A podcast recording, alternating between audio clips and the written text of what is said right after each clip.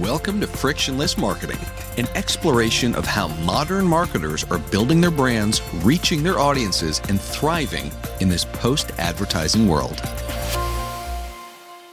The Luminaries Mentoring Circle is a conversation series on female leadership with Lippe Taylor founder and chairwoman Maureen Lippe and Provoke Media's Aarti Shah. In this series, we invite the industry's most accomplished and respected leaders to provide mentorship and guidance for the industry's rising stars. At a time when PR professionals, especially women, are missing key opportunities for networking, we hope this series can help fill a void. This week's conversation is with Levi's CCO Kelly McGinnis. Maureen and Kelly reflect on their career while providing guidance and key strategies for the marketing industry's rising female leaders. The conversation, moderated by Provoke's executive editor Aarti Shah, covers the importance of trusting your instincts, the crucial workplace transitions that are necessary as professionals grow into leadership roles, why vulnerability builds effective and empathic leadership, and the long view on purpose and the pandemic. Without further ado, here is Levi Strauss CCO Kelly McGinnis in conversation with Maureen Lippe and Aarti Shah. Welcome to Provoke Media's Luminaries Mentoring Circle. This is a series in which we're partnering with Lippe Taylor to provide the PR industry's rising stars access to today's leaders, and particularly women, for mentorship and guidance. Today is a special episode that truly illuminates what it means to be a luminary. Um, we have two women on this episode that have been recipients of, the, of Provoke Global's most prestigious recognition, which is our Individual Achievement Award. So Kelly McGinnis uh, of Levi Strauss, and Kelly, as a CCO, is responsible for ensuring the company's values. And Kelly, let me know if I missed one. Empathy, originality, integrity, and courage um, are reflected in all of the company's communications touch points. We also have Maureen Lippe, who launched Lippe Taylor more than 30 years ago. Um, and Hard her firm is what? Hard to believe. Hard to believe i know. But but her firm has been or your firm rather has been a pioneer in sort of new approaches to marketing um, consumer and healthcare products to women. Both kelly and maureen have been role models and mentors to so many women who now hold leadership positions in this industry. So welcome kelly and maureen. Thanks thank you for having us you know, so I, I, think my, my, my brief summaries didn't do you both justice. So I would love if both of you can kind of give um, a little story around around how you um, arrived where you are today, and, and in that, if you could include sort of how you found your ambition. You know, where when was that moment where you really sort of accelerated? Um, and you know, give us a little bit of context around that. Um, Kelly, would you like to start?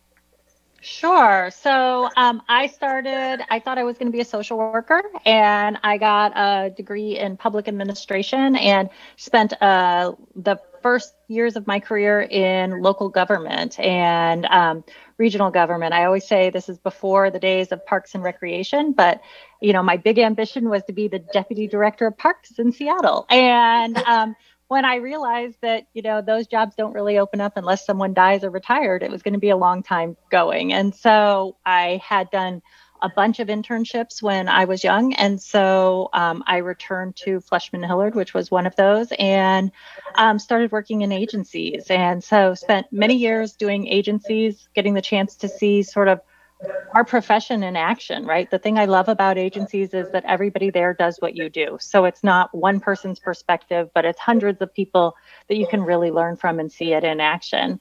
Um, and then, you know, I got invited to be a spokesperson and in-house role, and it sort of terrified me that, that it wasn't going to be writing talking points, but delivering them. So um, one of my pieces of advice is always if something's terrifying, that's probably exactly the thing you should do. And so um, stepped into that and have pretty much toggled between in-house and agency roles ever since. And um, you know, I don't know that I think I thought I was going to make a career out of being the, a great number two, like the person who could translate sort of big picture and big ideas into execution and action.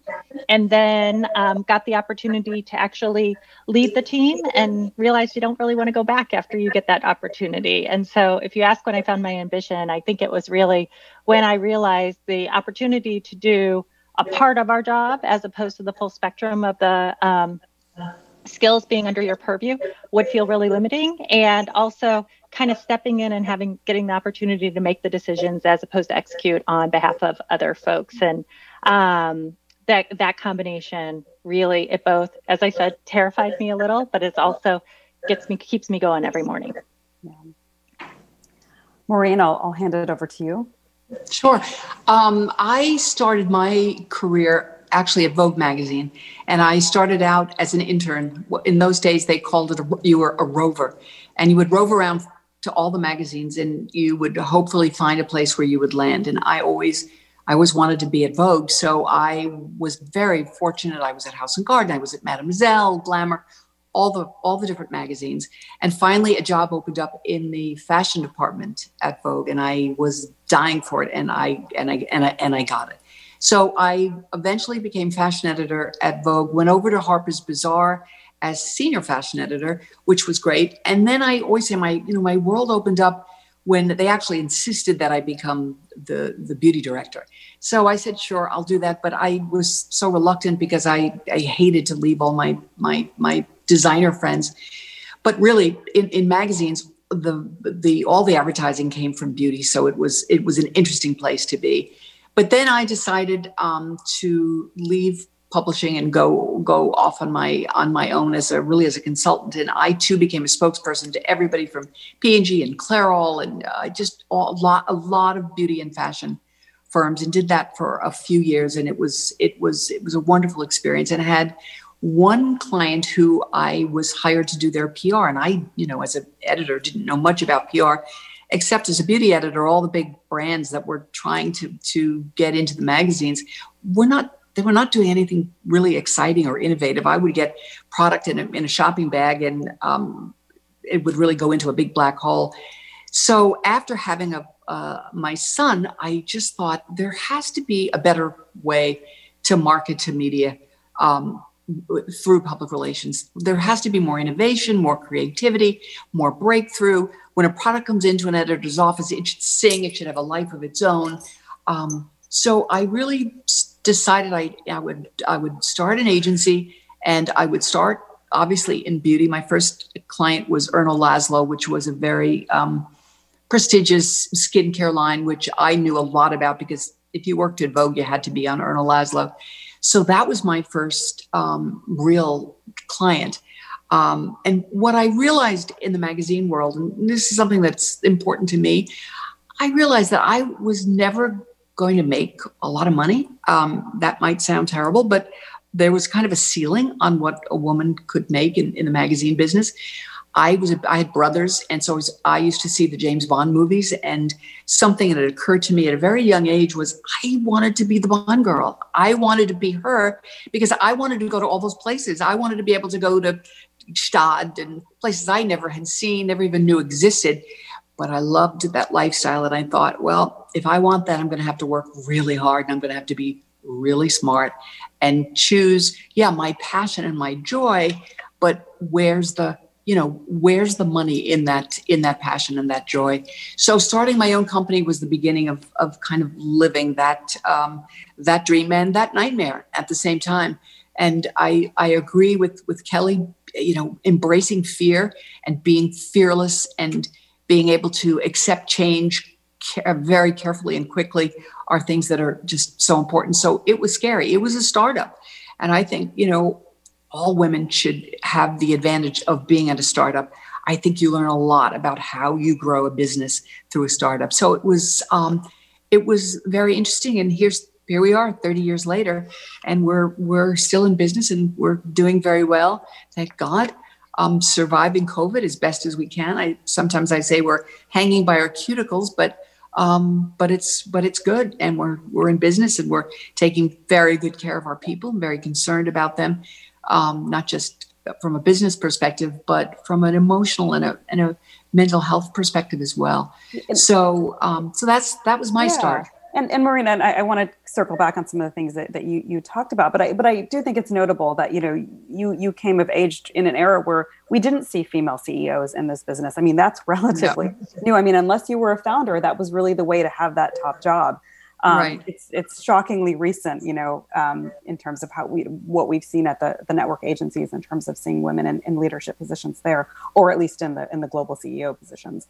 Right. So I, I want to talk about something that Kelly also mentioned about you know sort of the you know what you when you realize how satisfying it is to be that person who's making the decisions and not necessarily just sort of implementing other people's.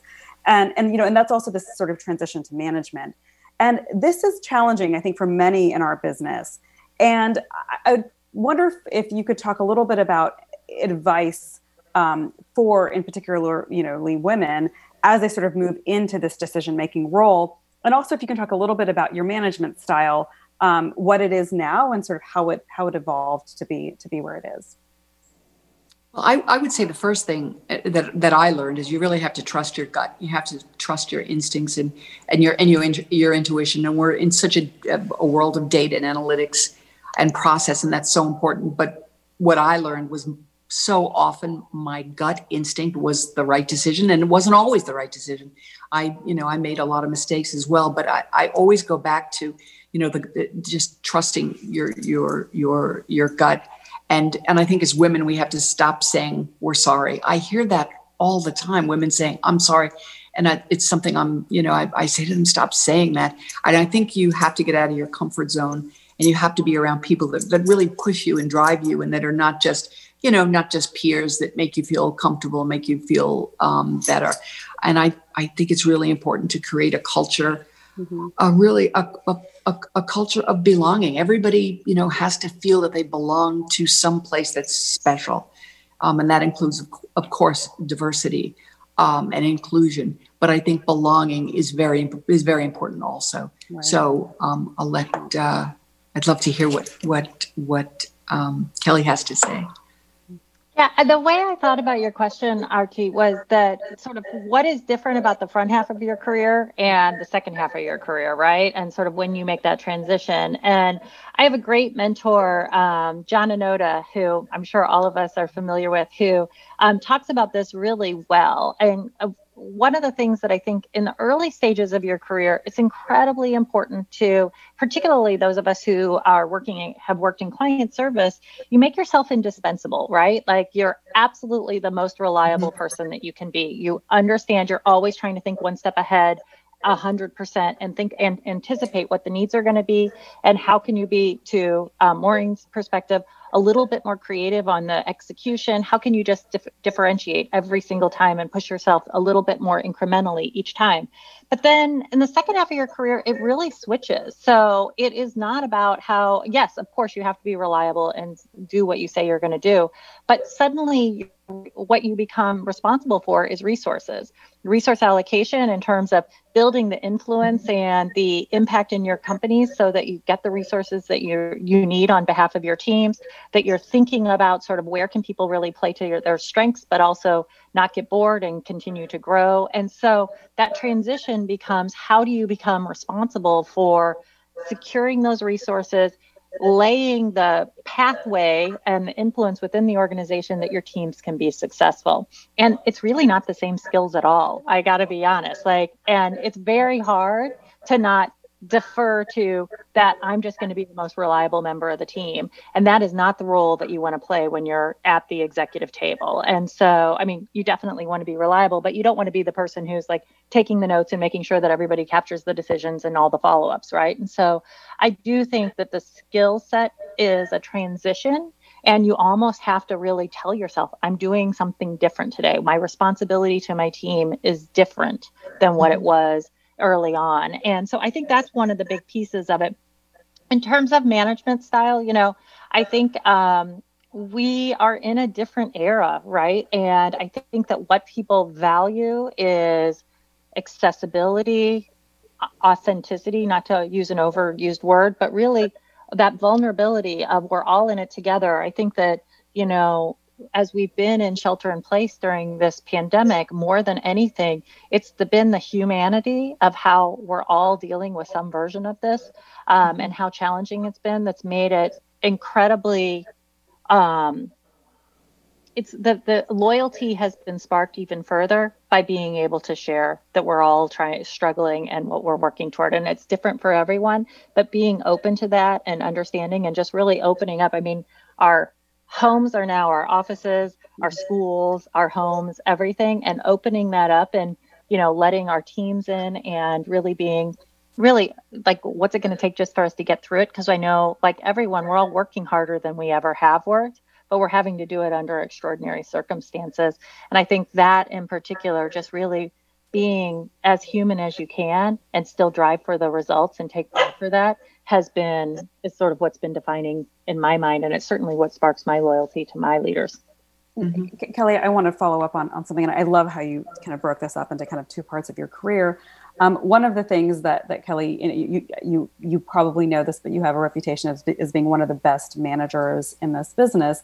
And one anecdote that I, I heard um, from someone who worked for you was that you had this amazing way of removing obstacles for your team. And I'm curious, if, you know, and, and, and, what what this person said was um, they've had many managers since you, and and, and has that's never been the case. Again, in the same way, anyway. Um, so I'm curious if you have any advice on, on how you know those in a leadership position can sort of help remove sort of obstacles for their teams to sort of optimize their ability to do to do their job. I think it really is just an awareness of that that's part of the role. So when I say it's about securing resources, making sure that people are playing to strengths, clearing obstacles is a piece of it. And so if you think of that as the day job is how do I lay that path so that people can go and do what they are passionate about. And, you know, we have to, behind closed doors, make sure like we debate hard, right? We discuss, debate, we decide, and then we figure out how we sell it to the organization. And so I think it really is just a self, like so many things, it's a self awareness and calling it what it is. But I don't think it's anything more complicated than that, is that you move beyond sort of the subconscious to the conscious and make a decision that that's one of the things that is your responsibility to your team. Mm-hmm. So let's let's talk a little bit. You know, I was actually w- wanting to talk about the pandemic and its impact on your teams, and both Maureen and Kelly, you all both sort of addressed that and empathy and the humanity that's required right now. So mm-hmm. uh, let's talk a little bit about skill sets and what. I don't. I know it's. I know predictions are falling out of favor, but a little bit of you know looking forward around how skill sets may have evolved on, on, on the back of this and how sort of you know work environments are going to change on on the back of this pandemic so, you know, short of saying, you know, let's make a bold prediction for 2021, um, I, am curious, you know, to hear your perspectives around, you know, what are some of the permanent changes that will carry with us?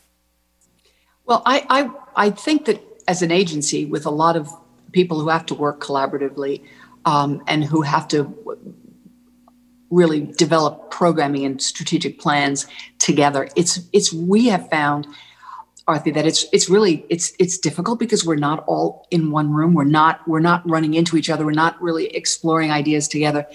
It's hard in the new business process. We have found um, it's it's just it's it's more difficult because that that that spark that that creativity that you feel when you're together as a group is just is not there. We try to get it on Zoom, but it's it's it's missing. So I think from my standpoint. Um, as coming out of an, an, agency, I, I think being in an office is never going to go away. I think there will be times when it will be important for us to all meet in the office, but I don't think that it'll ever be it, will ever be a requirement to come in. I think there might be moments, but I think the whole office setup is going to change. So much is I think everything is going to change. Um, but we, as a, I mean, some companies have shut down their offices and will never open their offices again. I've spoken to so many men who said they haven't had ever had a dinner. I and my accountant said he's never had dinner with his family. Um, now he's home and now he's staying home because he will never not have dinner with his family. So wonderful things are coming out of, of, of the pandemic. But I think in our business, there will always be times when we need to get together and and brainstorm and whiteboard and figure out how we're going to solve the problems of certain clients. So from that perspective i think i don't think that that part of it is is going to change.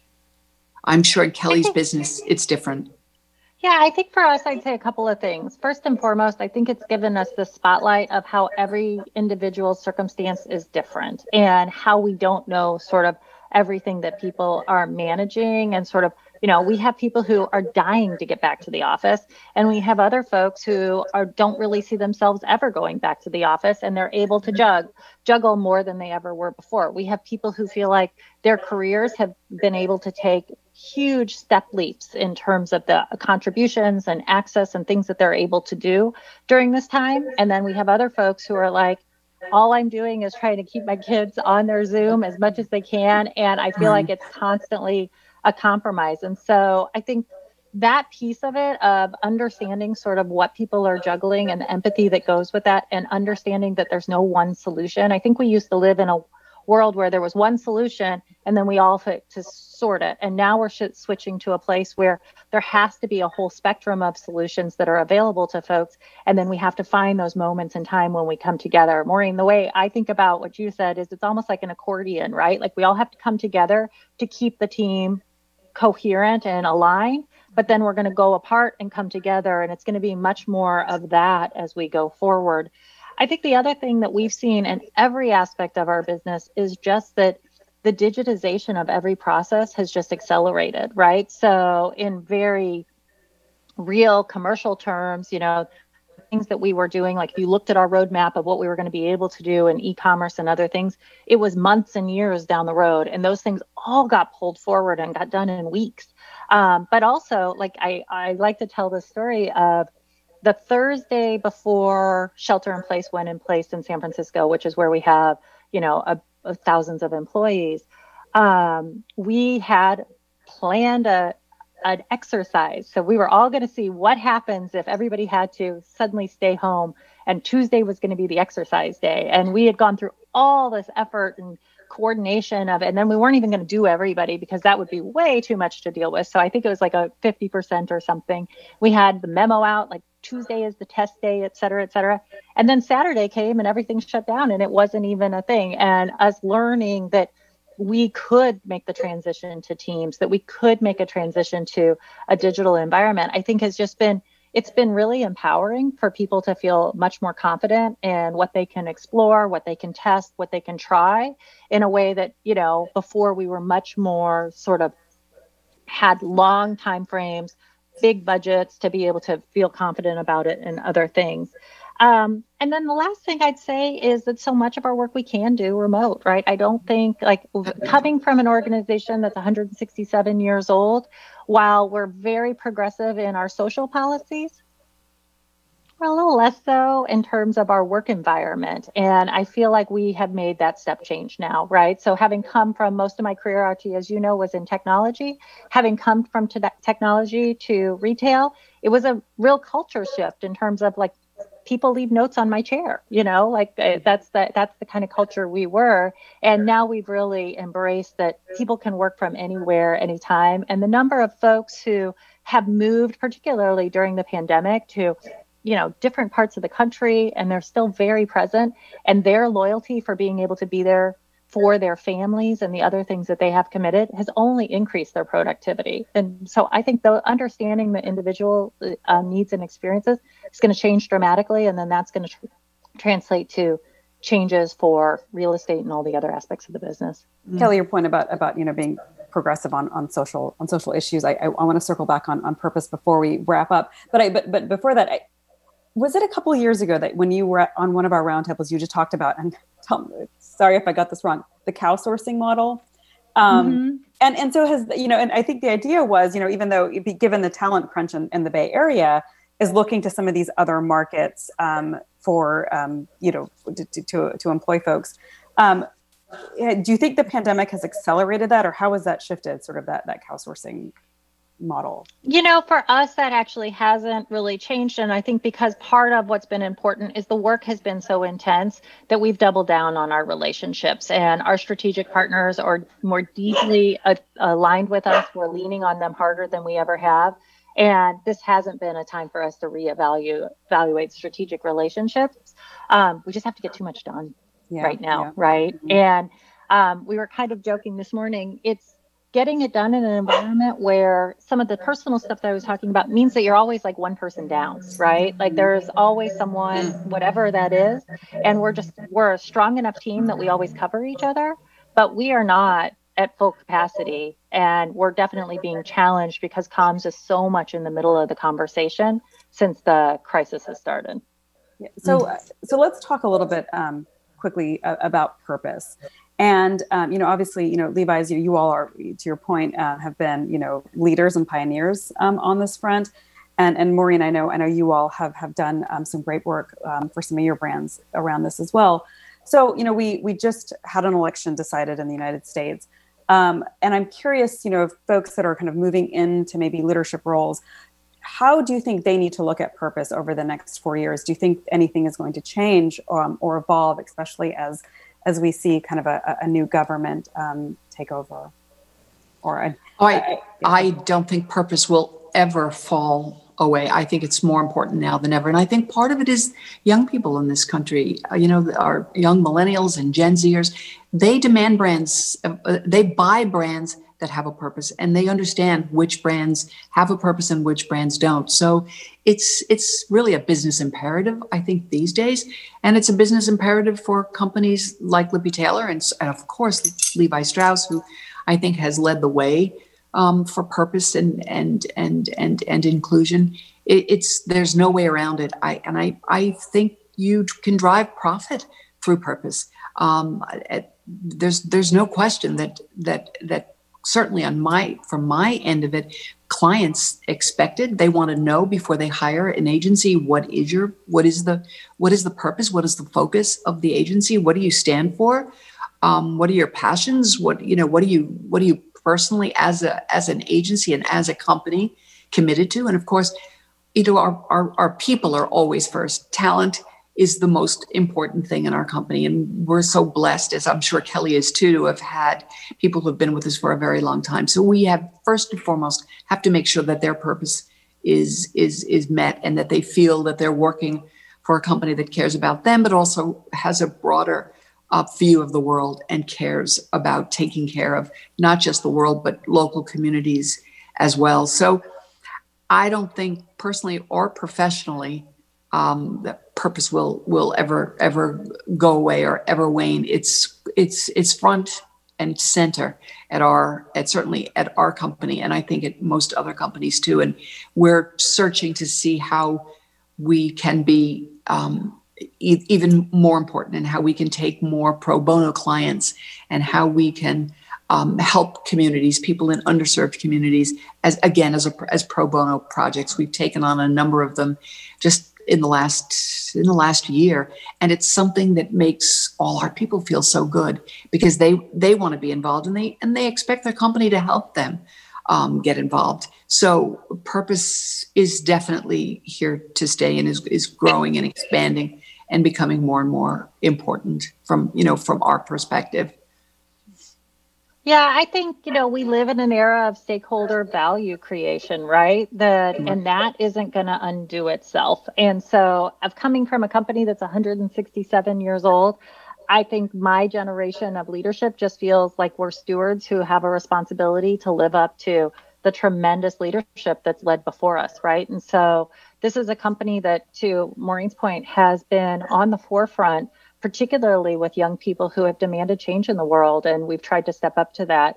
You know, you mentioned the election, and um, recently we really rallied around um, getting out the vote. And I'm incredibly proud to see that the U.S. had its highest voter turnout since as a percentage since 1900 when women didn't even have the vote at the time right and so it and what we did there was really we basically just said what's in our toolkit and how can we help contribute to the conversation? And we partnered with other folks in, from a communications perspective to recruit other companies to make sure that their employees had time to vote. So um, with in partnership with Patagonia and PayPal, we put together more than 1,800 companies and more than 10 million employees were confirmed that they'd have the chance to vote. And that was just one the next stage of when we said, "How can we help?" And I don't think any administration change is going to change that sense of we have a commitment to the communities that we support and how can we make sure that we're contributing to everybody having their place you know as a brand the levi's brand purpose is authentic self-expression and you know using your voice seems first and foremost the way to do that. And we're always looking at ways to help empower that both for our consumers and our fans but for our employees as well. Mm-hmm. so we need to wrap up soon but but i but i have a, I have a closing question and that is what's the and it's it's a two-parter um, what's the best advice that you got? And i think kelly i think you actually you actually answered that earlier in the in the conversation.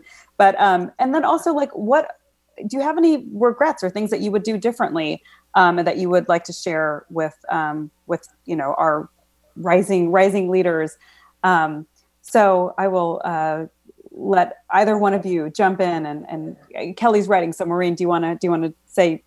Sure, sure. First? In uh, for me, I I think being able to take risks early on in your career is really important. And I I took a risk, but I when I look back, I probably could have taken more risks. Um, I something that I think is really important is for everybody to have like a, a, a, board of directors, a board of important people who can help you coming up. Having mentors is so important, and I had some I had some great ones um, who are still my mentors. And I also think that that what I love in my company is the younger people in the company become my mentors. And I learn so much from them just doing that reverse mentoring. They tell me things about the company that are wonderful. They tell me things that aren't so wonderful. I always ask them if there's one thing that I could do to make things better for you, what would it be? And I remember years ago, it was unanimous. Everybody yelled out, Jeans on Friday. Jeans on Friday, done. So easy so the, the, the mentoring part of it is is is is so important. Um, and I, I i i just think you have to just really create a culture of people that believe that you are there for them. And i think listening is so important. It is so important to listen to the people that you work with. I also think it's important to to to be heard and to speak up and to speak loudly and you know don't let anybody talk over you. If you've got an idea you've got to get it out. Um, there was a Stanford report that said assertive and, and confident women really um, they get more promotions than other women and even other men because they know how to use their persuasion um, in ways that are that are are are are, are very interesting. Um, so I think not being afraid to fail, having courage, listening to your intuition, being oh, crazily curious. Reading is so important. Reading business books is so important. I learned so much from business books and, and, and business platforms. Uh, all of this is so important. You've got to be in the game and you've got to follow your passion. You've got to got to know where your joy is. But again, I'll repeat, you know, when you when you find your joy and your passion, look at it from a from a financial perspective as well and maybe that's you know that's not how you roll but i think it's important. It was to me to find my passion. Loved working at the magazines. Vogue Bazaar was great. I couldn't believe i even got paid. But then as i got a little bit older i realized no i'm starting a family. I'm starting a life. I i want to make more money and i want to be a real entrepreneur. So i started my own company. I really didn't have a business plan um, but it all worked out. So you just have to have the courage, the perseverance, the resilience to just get out there and do it. Maureen, I, I love that that you're that that you have pointed that out. That like that the financial piece of this should not be overlooked, and women don't need to apologize for that and for seeking exactly. that out. So, I, so I, I, love that you said that. So um, kudos. Um, all right, Kelly. Kelly, do you want to do you want to give your best advice on anything that you would have done differently? Yeah, I'm going to keep it short. I'd say first and foremost, choose jobs on getting the opportunity of the people you're going to work with, not based on the content. You can always learn content and don't pigeonhole yourself in terms of industry or individual um, topics. Second, I would say is you know, one of the things that's really magical about what we do is there's a breadth of, pro- of sub professions within it. There's crisis, there's product work, there's employee communications, there's a whole breadth of work. And people should be keeping track of, like, you don't want to specialize too early in your career because the thing is, is you'll get opportunities as a specialist, but you need to be a generalist for the senior roles. And so keep track in your mind of, have I had that opportunity? Have I worked on financial communications? Have I not? And honestly, there's this odd thing that I always tell my team that they look at me like it's a little woo woo, but if you raise your hand and say, I want to have an opportunity to work on X, whatever it is, they'll come your way. Somewhere in six to eight weeks, an opportunity comes up. If you say it out loud, people start to think about it and connect dots, and you'll get invited in on it. So be thinking about sort of the subspecialties within what we do and don't overly focus, but make sure you have the opportunity to work on all of them and that you start to really get your um, experience across the breadth. And then I'd say my biggest regret are decisions that I've made out of fear. So whenever I feel like I don't want to make a change because I'm fearful that I won't be able to recreate what I have, it, all of my step changes in my career have come about when I've basically embraced the fear and jumped into something that I was pretty sure would I'd be terrible at. So um, that would be the one that I would say is a regret is when you let that be the deci- deciding factor. That's yeah. great, Kelly.